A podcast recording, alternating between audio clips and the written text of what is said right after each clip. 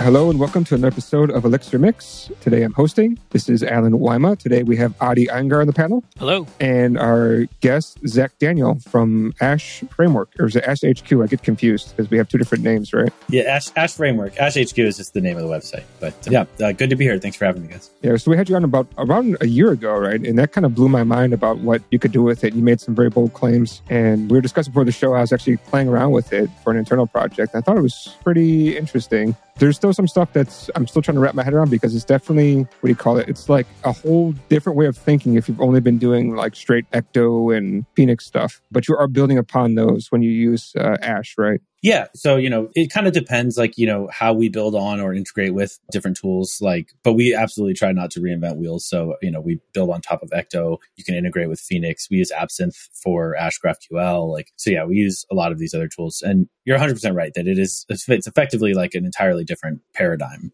for building applications that focuses on, like, I would say, it's quite different from your standard way of building Elixir applications, which is right now a lot of handwritten code, a lot of like manually connecting of a bunch of disparate pieces and tools and libraries and things like that. And Ash is kind of the opposite of that, which is like we're trying to build like an integrated solution. So yeah, it's, it's it can be quite different. And often that's why, like, to be successful using Ash, you want to like lean into the community and like talk to people who have been building things. And we switched to Elixir forums recently, which is a big thing. So there's a lot more out there. It's more accessible instead of we were on Discord before and it was hard to find things you were looking for, that sort of thing. So the community can be pretty important in that regard, especially leading into three point oh, where we're going to do a big documentation refresh and, and focus on like on-ramps for beginners. And right now we don't really have that. So yeah.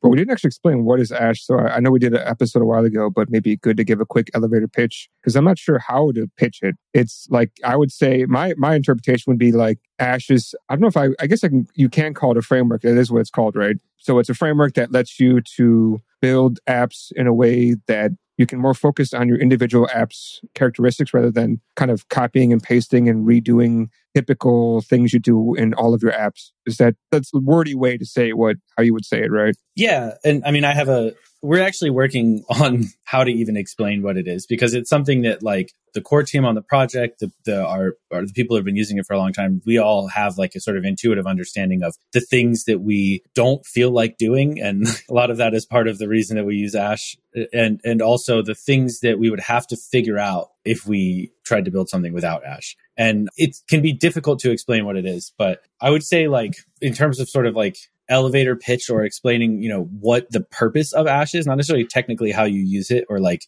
from a technical standpoint what it is, but like if you want to build an application today, there's like a wide array of functionality that you have to build into any application, like authentication, authorization, filtering, sorting, pagination, calculated and aggregated data, validations, notifications, like all these different things. And Ash provides tools for all of those things that are integrated, which, as you put it earlier, like lets you focus on your differentiator, what makes your application special, instead of like all of this table stakes stuff.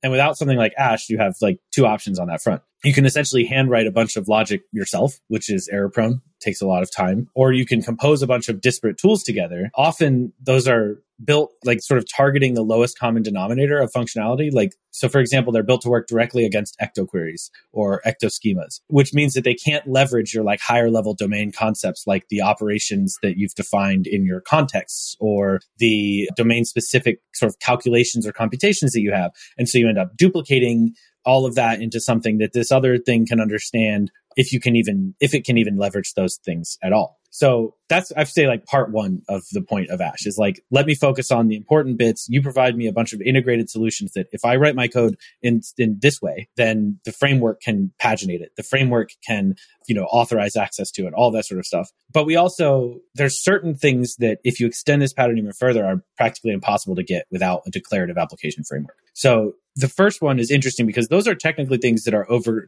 surmountable yourself. Like, it's like, yes, I could use a framework, but I can figure out how to hook all these tools up and I can figure out how to write pagination. And, you know, you accept a lot of risk of new bugs, but there's also things that you, that are just not reasonable to build into an application that you've built using sort of standard imperative functional composition tools, like Phoenix context, for example. And a good example, I guess, I'll just pick one, is field policies. So we have a thing called, we have this whole policy authorization system that are declarative policies that can be compiled down into queries. So for instance, if you have like a policy that states that like, I can only see this if I'm the owner of this record, for example, or like owner I D is, is me, right? Ash will automatically filter the results so that you only are presented with things that you can see. And that's actually really important, especially when building things like A P Is to prevent, to prevent like an end user being able to figure out like, oh, I got a four hundred or I got a four oh four. That means there's nothing there. I got a four oh three. I was forbidden.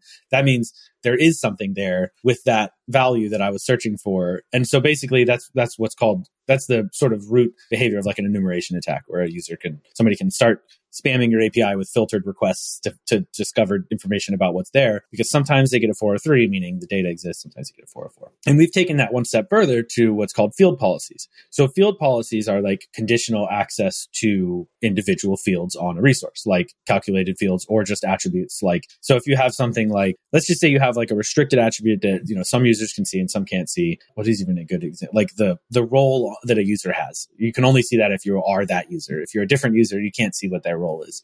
And the way that field policy works is they can also be compiled down into expressions that we can then put into queries. And so if you hit, let's say you hit an A P I endpoint and you say, give me the users where role equals admin, for example, we will replace that role equals admin with, we'll replace that reference to role with a reference to an expression that is, if you are that user, then that user's role. Otherwise, n- no, like n- a null value. And so you can actually have like filterable, sortable endpoints on conditionally authorized fields. And everything that you can't see will just appear to be nil. And this is actually a really common attack vector for uh, A P I endpoints that support filtering. Is yes, I'm not, I'm only conditionally allowed to see that field, but I can filter on that field and therefore get back all of the records that match some condition. And so typically what happens is you cannot support filtering on fields that are not like globally visible, like where they're conditional to the record, or you have to bake all of your authorization logic into your filtering tool or whatever. And that's the kind of thing that like you don't have to, users, most users don't even realize that we do that. Most users, they write a field policy for conditional access that says you can only see this under these conditions.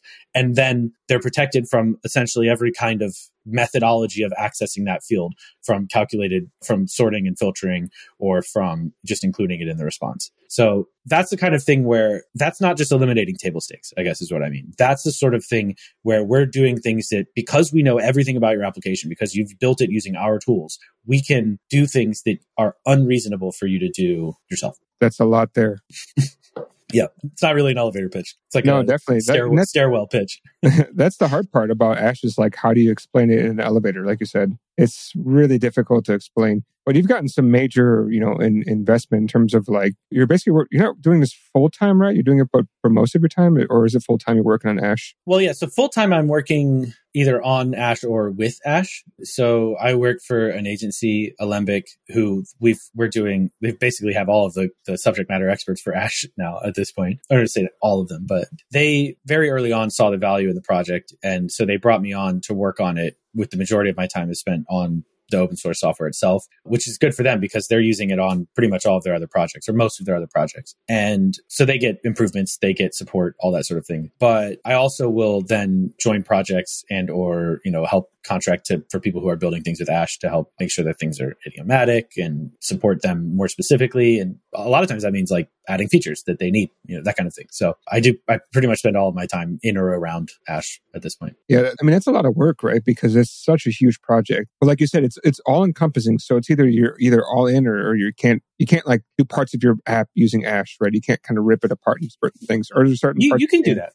Yeah. Okay. So yeah, because the main thing, like part of the way Ash is designed is that like we consider, so you build your application layer using Ash tools, and you can use that application layer in code or over an A P I or using live view or, or controllers or whatever it is you want, right? Like, so we provide all those interfaces. And so I would, I think it's actually quite easy to integrate, to just build some part of your application with Ash and then call into it like you would call a Phoenix context or or any other thing, really. And then there's even good migrating migration stories. It's not like there's no like flip a switch and you've migrated. You know, it, it takes time and effort, and you have to think about it. But Ash resources are all Ecto schemas automatically, so you can even like you can keep your code that was operating on an Ecto schema and writing Ecto queries, keep that exactly how it was, but just replace it with an Ash resource that has attributes that map to the same, you know, and basically you can migrate use, with that strategy to where you progressively add Ash resources as you can and replace, you know, features and things like that. And then eventually replace your Ecto code with Ash specific code. Because you have the authorization piece, which um, it sounds pretty interesting at like the certain, the field level, right? Which I think is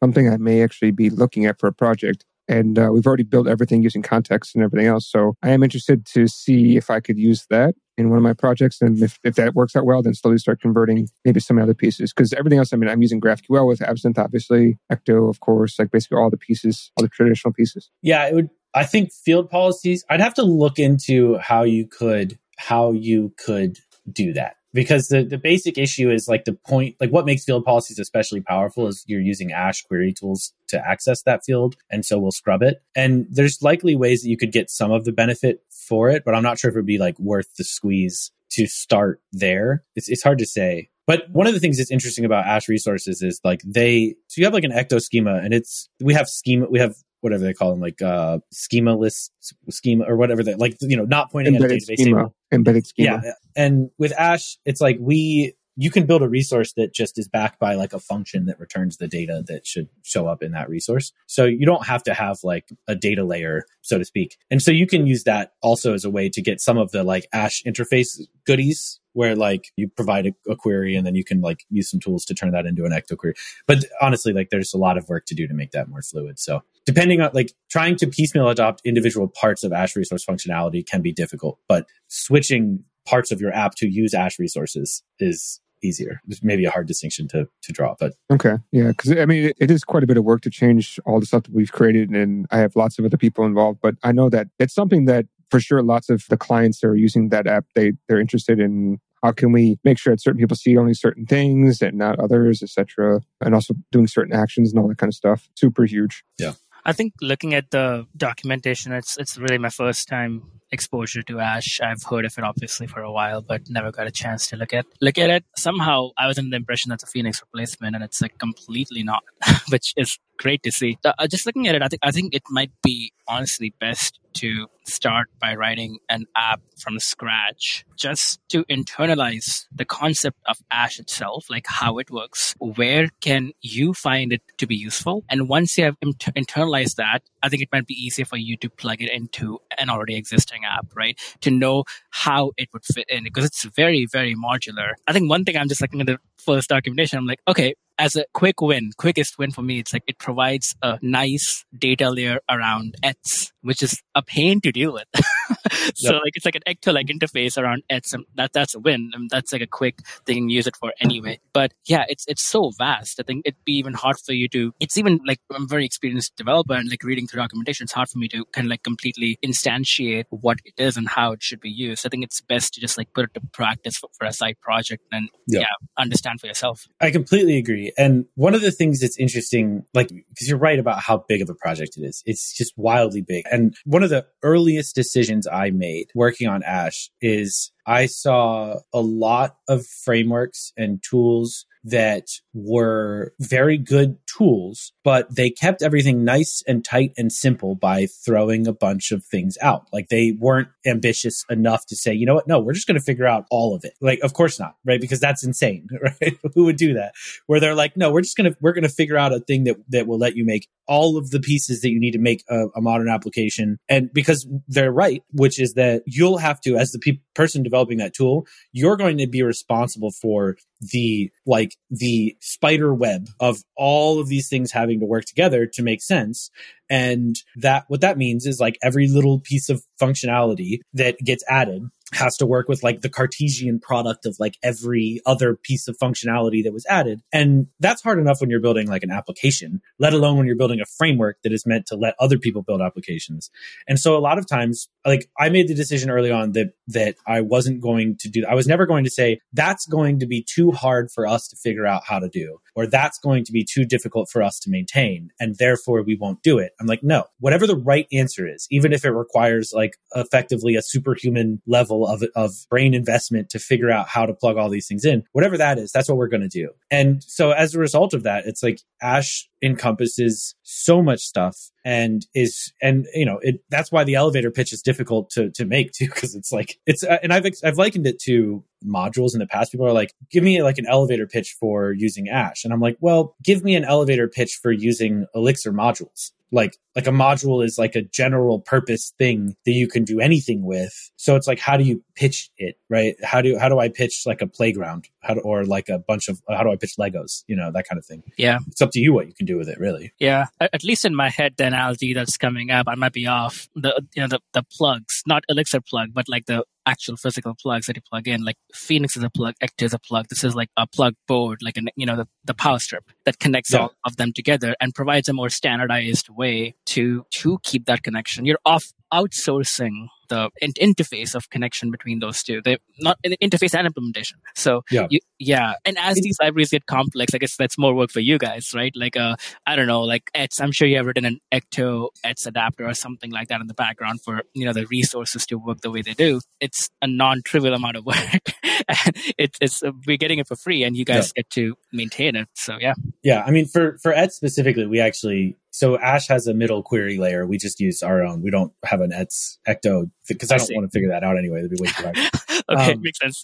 Yeah, but I but you're right that like the we deal with all of the complexities there, and I think like an interesting way to think about it too is like a good analogy because okay, it's a declarative system. What that means is there's all these configuration options and twiddles and knobs and you know little declarative. So you can write imperative, you can add fun- your own functional code, but you put it in specific spots. You configure it in like a, so if you have an action, like to create a thing and you need to like call out to an external A P I to get the stuff, it's like, just like plug, you know, in, in, you know, standard plug and, and connection, it's like you have to drop it in a specific place and then we'll call your function when we want to call your function. But ultimately it's declarative. And so it's, it reads like instructions. And the best way to think about it is it's, is it's what you would have to tell me if like you were a, a product person or or somebody, you know, specking out what work needed to get done on your system. It's all of the information I would need to write the code that does the thing that you want, right? So like if you want to be able to create one of these things, you need to do these things in this order, you need to accept these things, you need to do all this sort of stuff.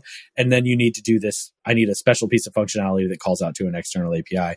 And so it's like basically it, it's me trying to automate myself out of a job in a way of like, give me all the instructions that you would give me, and here's the code I would have written. And you don't have to write that code anymore. You just put in the instructions and I guess get the code for free to some degree. So it's a little bit of a strange concept, I guess. I think it's really cool. I think it's very, I think it's, it, it goes, follows the very concept that made Ruby on Rails popular in the first place, right? The productivity, how once you follow the convention. As long as you follow the convention, things are productive. You know, obviously there's a point after which it may or may not last, but I think it, yeah, it takes that to, yeah, a higher level. Like, I mean, yeah, you can spin up a Phoenix project right now, but everyone's like, oh, should I use Gen Auth or should I use uh, what Uber Auth or whatever, right? Like, I mean, it makes all of adopting all of that, doing all of that stuff uh, a lot easier. Yeah. Yeah. And what I think is interesting is like the idea that you can provide a framework that app, users can build their application within the bounds of this framework and get a bunch of benefits from doing that is a good idea. And just because people have done it wrong time and time again doesn't mean that the idea is wrong. It just means that it's very hard to get right. I mean, or it could mean the idea is wrong, but I don't think it does. And I think that what I think is especially interesting is like we are not playing on, we're not building on quicksand in a, in a way that I think Rails effectively is, right? So it lives in, it's in Ruby, it's in an object-oriented language with, you know, mutable state, with dynamic dispatch, with all of these different things that make it extremely difficult to understand what's happening with your application. It doesn't have an explicit compile step, all these all these different things, right? That, that we don't have to deal with. And so we don't build our, we don't build our thing that kind of works how Rails does, where it gives you all these guys. We, we can't build it to be as, I guess, bad. Like, I don't want to crap on Rails. Like, you know, it's, it's not like bad technology, but it's not what I, I don't want to use it. So yeah. Elixir is the, the secret sauce there. Agreed. I think the Rails analogy was meant to be, I guess, like the, the philosophy, right? That made it popular. It was, it did like, was a, revolutionized that kind of philosophy. It was, it was a revolutionary framework, right? So, and again, nothing is perfect. Everything will break at some point. We'll have different uh, flaws and stuff. But I was just like appreciating the idea of a framework like this in the Elixir mm-hmm. community uh, for sure. Do you know if anything like this exists in other languages that like ties all the major tools together and provides a framework to deal with things? I'm not sure. I mean, I know there's, you know, I think Django is one of the things we've been most likened to, which is, I don't really know if they're tying a bunch of different tools together. And I mean, in a lot of ways, the fact that we tie a bunch of tools together is, I mean, sometimes we do and sometimes we don't. Like with Ash JSON A P I, we just write Phoenix controllers. I mean, we write plugs, actually. They're not even Phoenix controllers. And with, but with Ash GraphQL, we use Absinthe. And with Ash Postgres, it builds Ecto queries, but with the E T S data layer, it doesn't. So it, I'm not, it's kind of interesting. I think most people liken us to Django because the way you work in Django is you, you do this sort of definition step of the, like, of your resources and your, I guess maybe your objects. I, I haven't used Django in a long time. And then you get things like an admin U I and, and you can generate an A P I. Like, I've looked at it, you know, in the recent past at the docs and I was like, yeah, I don't like that. Yeah, that's wrong. Yeah, that's wrong. Blah, blah, blah. Because of course I'm looking with a critical eye, but we have been, I think that's the thing most people draw a lot of corollary comparisons to. I think actually on that front, what Ash is most like is it's most like a no-code platform. And, but it's like, and I was actually building a no-code platform for like a year and a half before I basically dropped that product. Like, I invested a lot of time and money into it and ultimately decided that it w- wasn't a good idea. And what I realized is it's like, I want to apply those same principles, but be more, be developer focused, like build a, f- where, where you can escape it at any point and do whatever custom magic stuff you need to do. And so that was a lot of the impetus for me. Like, like I had Ash at the time. I was using Ash to build a no-code platform. And I was like, you know what? I think Ash itself is the end game, actually. And so in a lot of ways, you can think of Ash as like the highest code, low-code platform that exists, where like we don't, we're not afraid of writing code, but we want you to not have to write certain code. And we want to write certain code for you, for your safety and for performance and all that sort of stuff. I think a cool thing for Ash to be, to go in more in the no-code kind of category would also, I'm not sure if you've done anything along the lines of delivery that's Ash-specific. Maybe even, I know I know Fly came up with uh, Lambda-like solution recently, right? I forgot what it's called, but maybe Flame. Something like, what was it called? Flame. Flame, right.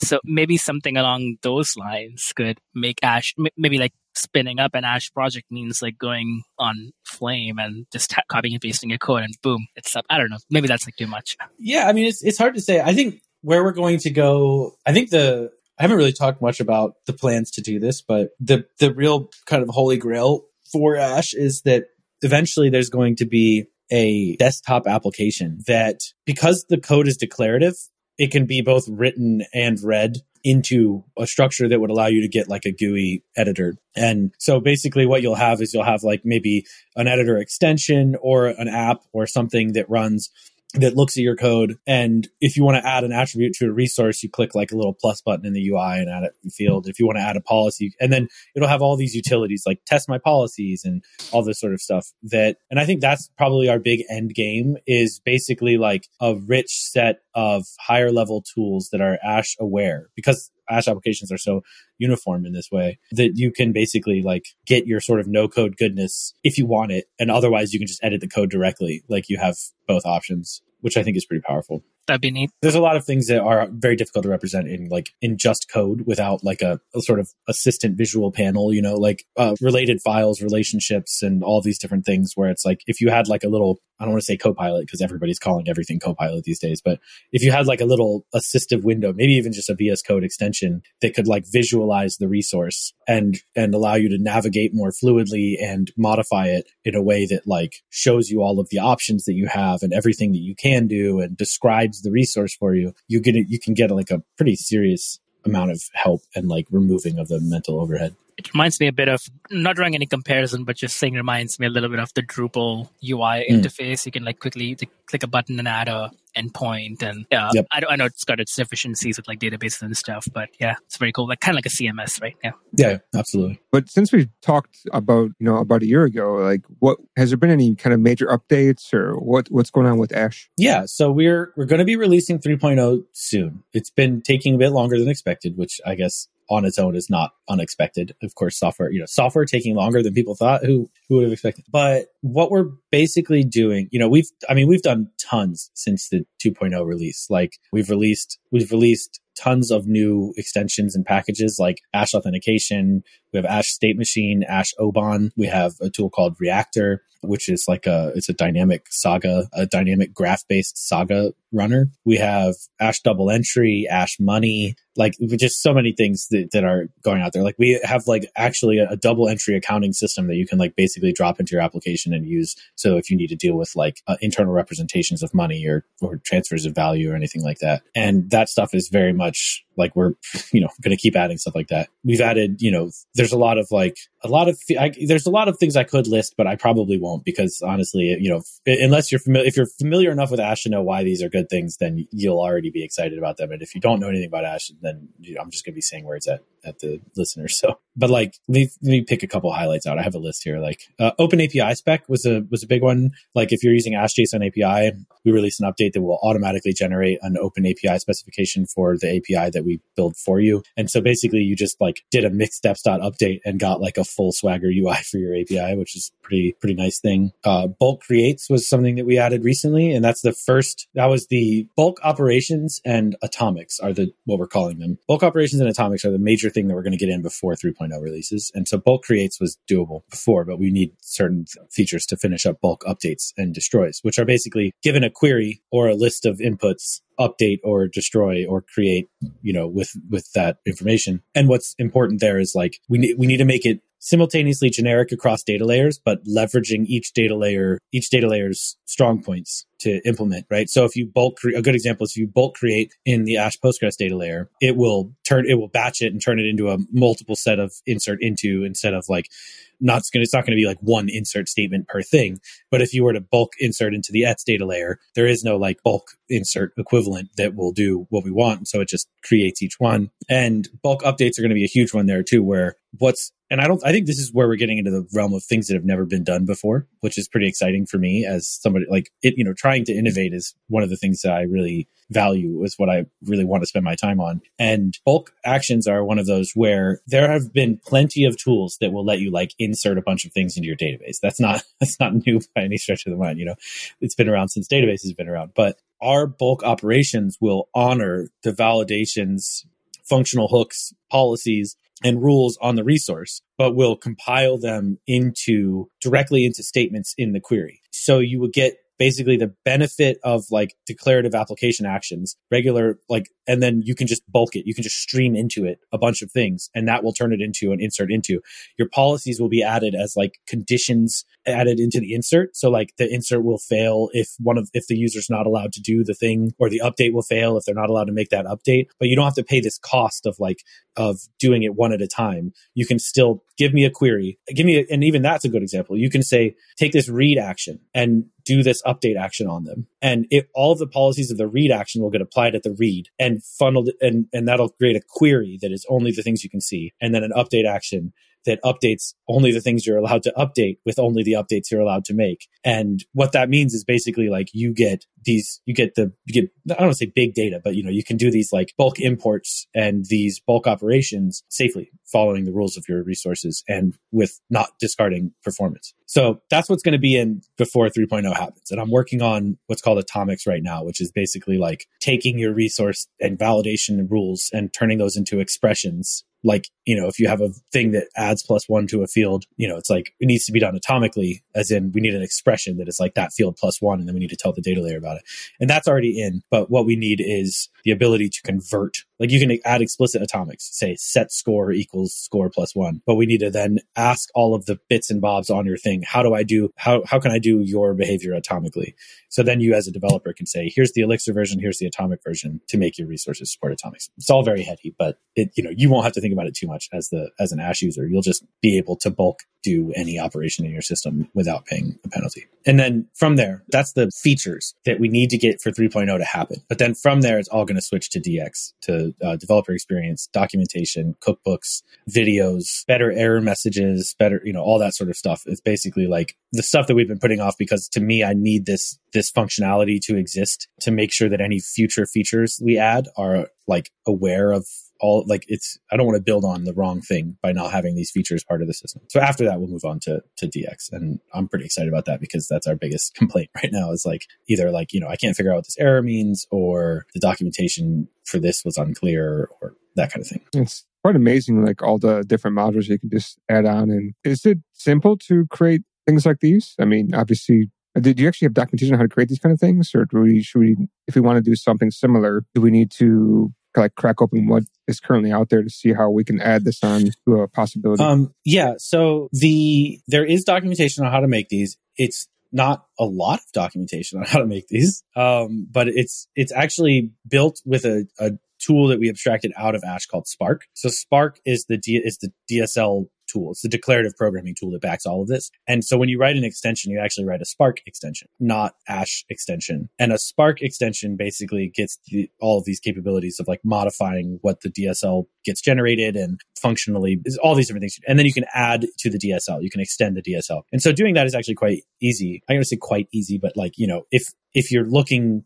If you're at the point where you're writing your own extensions, it should be relatively easy for you to do. And that's typically the end game for most Ash users. And that's where you really start to see it all sort of fit together is when you start writing your own extensions. It's pretty easy. Most applications I have that are end up with, you know, three or four of their own custom extensions that will modify the resource in some way or add functionality or hooks or behaviors or whatever. What are some examples of those is like we have, we wrote a, for one client, we wrote a materialized fields extension that basically adds an attribute and a calculation and will automatically write the calculation to the attribute. So like whenever certain things change, it will like persist the value. So for expensive calculations, you know, you, you can, and that's all transparent to the resource. Like it just sees that there's a field called that field name. It doesn't know that it's being periodically refreshed in the background and that sort of thing. So yeah, it's, it's pretty straightforward to, to write your own extensions. And that's when you're like, oh, wow, this is, the power of this pattern is, is really presented. Yeah, the structure is quite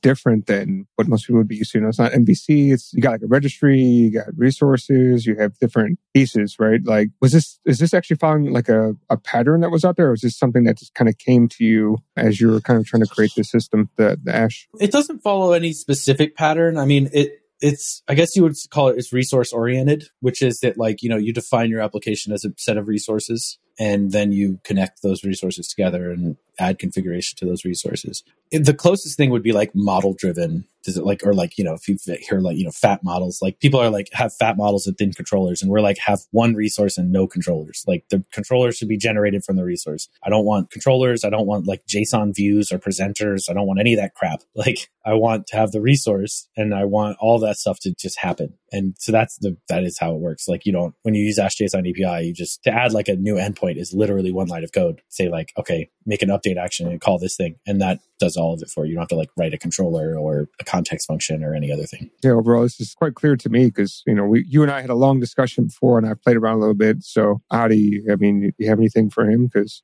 I'm I'm out. I'm spent. I'm sold. No, I think this this looks this looks really cool. I, I haven't used this at all, so I I'm sure I have questions, but I, I don't think I understand Ash enough to properly frame them right now. But yeah, excited to use this on a side project. I'll probably try to find time during these ho- holidays just to try it out. There's a lot of there's a lot of good extensions. I, I see an Oban extension for Ash too. We'll definitely give that a try. Like yeah, it feels like a good win for, you know, people trying to build applications in a productive way uh, in Elixir like this. But Paper Trail, GraphQL, yeah, there's there's a double entry bookkeeping system. There's like there's a lot of stuff here. It's uh, yeah, it's pretty cool. Yeah, we, I'm submitting a talk, or I have submitted a talk, which I don't want to necessarily, I don't want to like assume it's going to get approved, but you know, uh, I would, I would, I'd like to think it's going to get approved for ElixirConf E U, and I forget the exact title, but it's basically, I think it's something like build your, bring your applications to life with Ash Oban and Ash State Machine, and that pattern. Those are relatively newer tools, but have proven extremely effective for for building applications where uh, you have like anything that's any automation in the background. It's not just like a stateless request response type system, you know. And we've been building things with that uh, for a while now, and it's it's really quite nice. Like with what Ash Oban provides is basically like it doesn't abstract away the need to use Oban regular Oban jobs for all sorts of different things. Like that's not the point. But when you have a certain class of thing Um, that the resource could do for you, you can save like tons of effort. Like a good example is like, let's say you have, whenever something gets moved into a pending state, you want to make some external A P I call and then change the state accordingly, right? With with Ash Oban, that's like, you just, a couple lines of code, you say like trigger, you give it a name, you say where state equals pending, you say check every this amount of, like you give it a cron job, and then you say, and then call this update action. So you just define the update action that you want to do, and you can just hook it up to say, okay, do that whenever something meets these conditions. And that is like tons of time-saving code. And, you know, it does a lot of smart things, of course, under the hood for you. And then when you couple that with Ash State Machine, where the Ash State Machine defines the valid state transitions and what actions can move from what state to another, you can build these really complicated, I mean, complicated is kind of a bad word, but you can build any, you know, complex flows with The, with the combination of those two things where Ash Oban is monitoring and triggering and Ash State Machine defines all of your valid states and transitions. And then you get like a, you get a, a flow chart, like it'll will build you a state diagram of like, here's all the ways that it can happen. And a new thing that I'm really excited about, I'm going to have ready before the talk, if I if it gets approved, is Ash Paper Trail. One of our users, Robert Graf, has been, been doing lots of good work on Ash Paper Trail to like enrich all the things that it can do, including he's added this, what's going to get merged soon, full diff tracking, where any, like if you have embedded attributes or if you have anything, anything like that, you're going to get like a, every time you change something, you get like a list of unchanged attributes, what it was changed, what attributes that were changed, what they were changed from and to, all the way like recursively down the structure, which like I'm not suggesting everybody needs that, but if you do, that's a very useful thing. But what we're actually going to do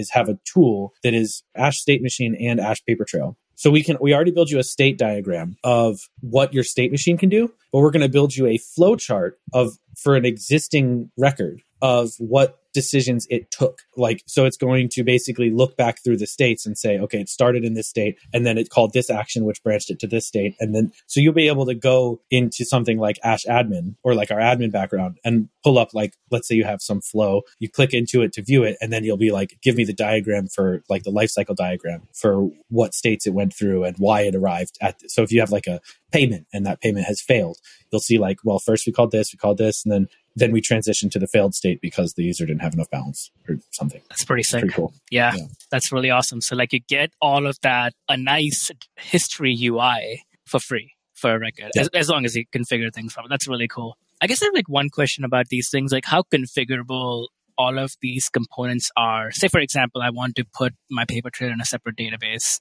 and Oban is a separate database just to like manage load, manage domains better. Like how easy, it does, does Ash assume any of that, or that can be still be configured separately at the application as in the, you know, paper trail or Oban layer itself?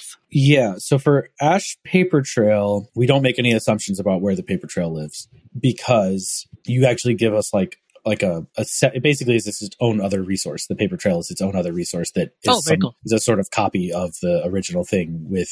And so you can put that in like Amnesia or BigQuery, or well, we don't have a BigQuery data layer, but if we did. Yeah. And even if we don't, you can still put it in BigQuery. Like you just have to write the actions that, that do that. And with Oban, we don't care much about how Oban works. I think we do make some assumptions that it's the same database. I mean, we don't make those assumptions. It's just if they are, then you're you would want them to be the same database because you get transactional guarantees. Like if right. you have after this action happens, then trigger an Oban job. But if it's not, then you just won't you won't get that guarantee. But yeah. we don't assume that it is the case. Gotcha. Very cool. And speaking of transactional stuff, how do you? And it looks like Paper Trail, Ash Paper Trail is like all built by you guys, right? Not like an Oban like library that you're using, external library. Correct. Okay. How do you like guarantee the paper trail, the transactional safety in that case. Like, you know, what if, does it get persisted after? And what if, what if it get, what if it doesn't get persisted? And if it's persisted before, but the yep. data doesn't get, the transaction isn't completed.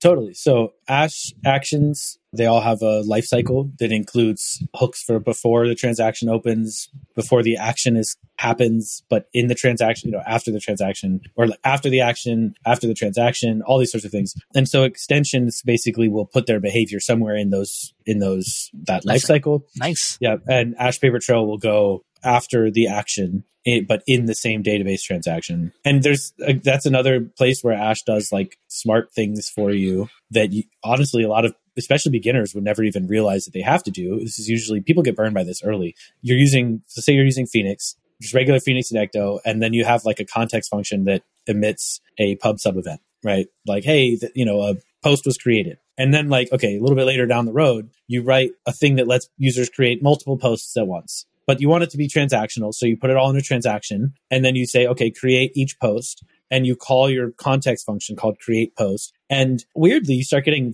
uh, not found errors in your other live views. And you're like, what's going on? And it's because the live view got the pub sub notification before the transaction finished.